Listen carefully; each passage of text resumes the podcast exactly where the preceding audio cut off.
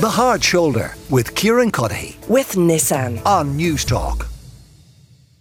While you are getting in touch about that, let me talk about this new trial that is going to be starting in a Dublin City Council, whereby they are going to put out seagull proof bin sacks. This, they say, will stop those sacks being teared open, torn open rather, uh, by the birds. Our reporter uh, Sophie has been out and about on the streets of Dublin asking how bothered people are by city seagulls.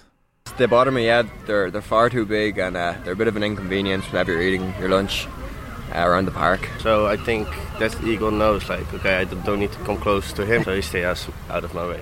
Yeah, and personally, they don't bother me that much. Um, there's a lot of them, like feeding them. Like I think something could probably be done about that. It's okay as long as I don't have food in my hands. I think they they're gonna stay back. So, um, I think they're quite nice. Like they add to the vibe in Dublin. Dublin is not Dublin without seagulls. You can't eat when you go in Stephen's Green Park. I don't like them at all. yeah, I think they need to put something into place because they're just everywhere now at the minute. You can't move and they're flying at you.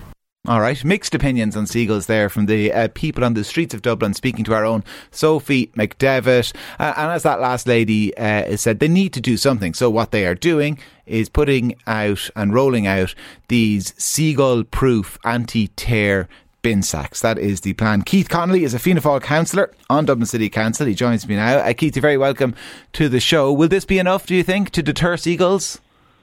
Uh, I don't. I'd like to go a step further, and I think that uh, a cull should be examined, uh, like what happened in Balbriggan, where a derogation was sought. Obviously, uh, gulls are protected species under EU directive, and in Balbriggan, basically, it's such a, a threat to health and safety that a derogation was allowed by a minister that allows for the nest and the eggs of gold to be removed safely, and that tries to control some of the population. As your piece uh, showed there there, there is uh, anecdotal evidence to show that inland, certainly in Dublin, we have more and more seagulls. They're getting bigger and they're uncontrollable, and it will be a big issue in years to come.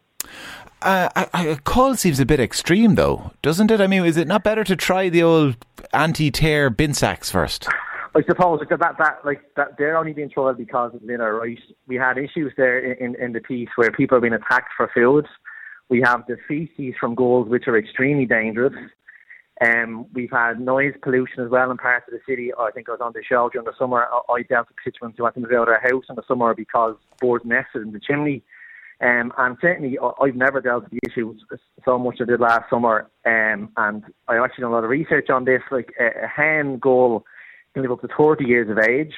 Gulls, after four years of age, return to where they were bred themselves. So if they're coming more and more inland for, for you know, and the reasons to come inland is obviously it is part human made there.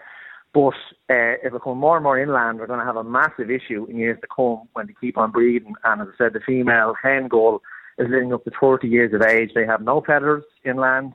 They have an unlimited supply of food in cases. And actually, there's a researcher in Bristol, Peter Rock, who's done a lot of work on this.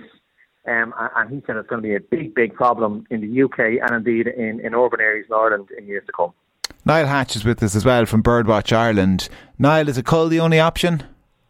Uh, no, it's not an option at all. Um, just to stress, what was described there isn't technically a cull. Cull would be killing of, of, of the, the live birds, not removing the eggs of the nest. Having said that, the adult steps in Balbriggan, the, the derogation that's been issued by the minister for the last uh, last five years or so in a row, that's totally illegal under EU law. The minister knows that, and his own uh, his own his own advisors and an independent report commissioned by the, the department have actually concluded that. So that's flying in the face of EU law. The reason being that the herring gull, which is the main species we're talking about here, is fully protected under Irish and, and EU law under the Birds Directive. Proper steps weren't taken to avail of that derogation, such as looking at mitigation measures, measuring the expected species, and so on. So that's that's a big problem. And the issue is when we're talking about the destruction of a bird and lowering its reproduction, people would think that this is a species that's somehow increasing or the numbers have gone up. Certainly, in certain urban areas, we are seeing them nesting more on rooftops, but in fact, their population in Ireland has gone down by 90% over the course of 30 years. It's not the activity or the actions of a bird that's thriving or losing the run of itself, as we often hear. It's the action of a species in crisis because their normal nesting sites, the islands around Dublin Bay, for example, have become overrun with introduced predators like rats and mink, indeed with human beings as well, travelling to those islands illegally, walking through their colonies, disturbing them. Um, gulls have always been around Dublin City city. I think you know it's, it's funny when people talk about inland Dublin. Dublin is a coastal city. There have always been for a thousand years gulls around Dublin city centre. It is certainly true that in recent years they have started to nest on rooftops, and that's a problem we see during the summer because of the lack of nest sites. But that's nothing at all to do with the availability of food and the way that they're they're feeding.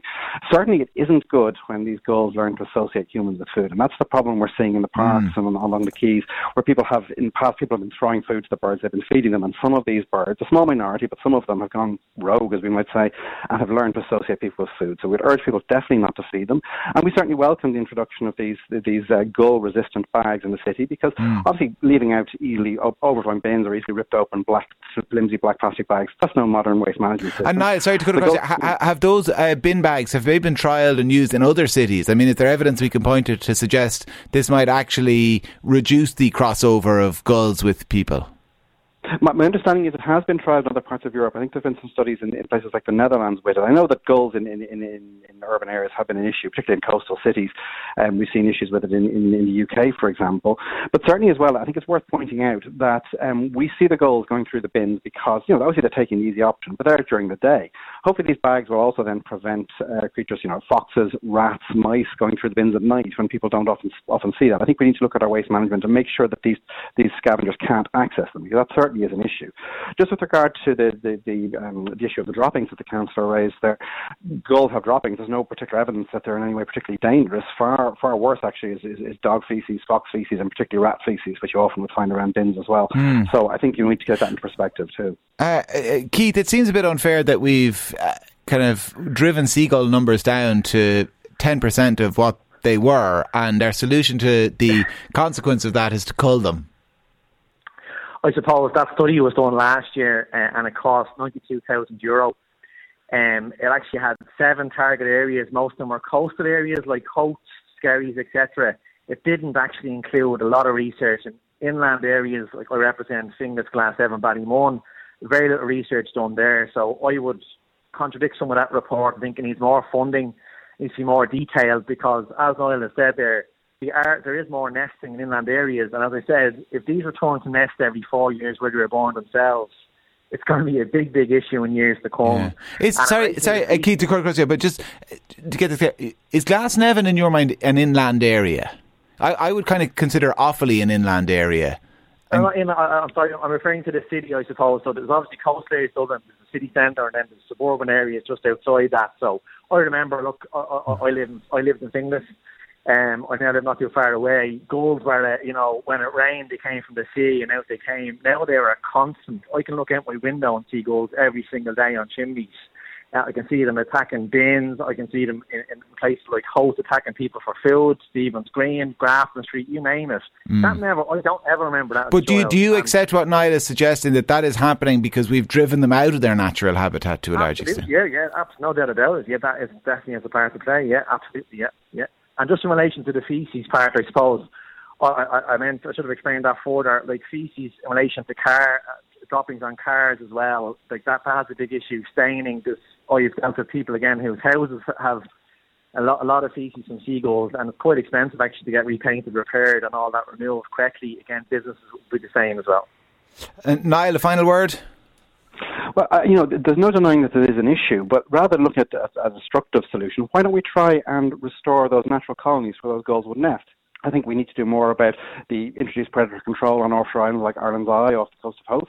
And I think, think we need to do more to prevent people, um, without any malicious intent, but disturbing those birds walking through the colonies. They, are fully protected by law. Those, it's actually illegal when people do that. I think we need to do more to protect that and see the gulls not as the problem themselves, but as a symptom of a much greater problem that's coming from the breakdown of our ecosystems and the disrespect for the natural environment. I think that the gulls are deserve more respect than they're getting. Niall Hatch from Birdwatch Ireland and Keith Connolly, Fianna Fáil councillor on Dublin City Council. Gentlemen, thank you both very much uh, for joining me here on the show. What gives anyone the right, says one listener, to think that we have any more right to be here than the seagulls? We live in an island, for God's sake. There are 8 billion humans on Earth now. We are the vermin. Somebody else then says the population of gulls has multiplied tenfold in my area in the last two years. Birdwatch Ireland are out of touch, simply out of touch. The excuses they are making are utterly unacceptable. A major cull is needed urgently. And Connor and Kimmage says it fascinates me that on the one hand people talk about saving the planet, but then have no problem culling wildlife when it becomes an inconvenience. Those seagulls are magnificent. Part of saving the planet is learning to share it with animals who have just as much right to us as uh, to inhabit it as we do. Connor, thank you for the text. The Hard Shoulder with Kieran Cuddihy. With Nissan. Weekdays from 4 on News Talk.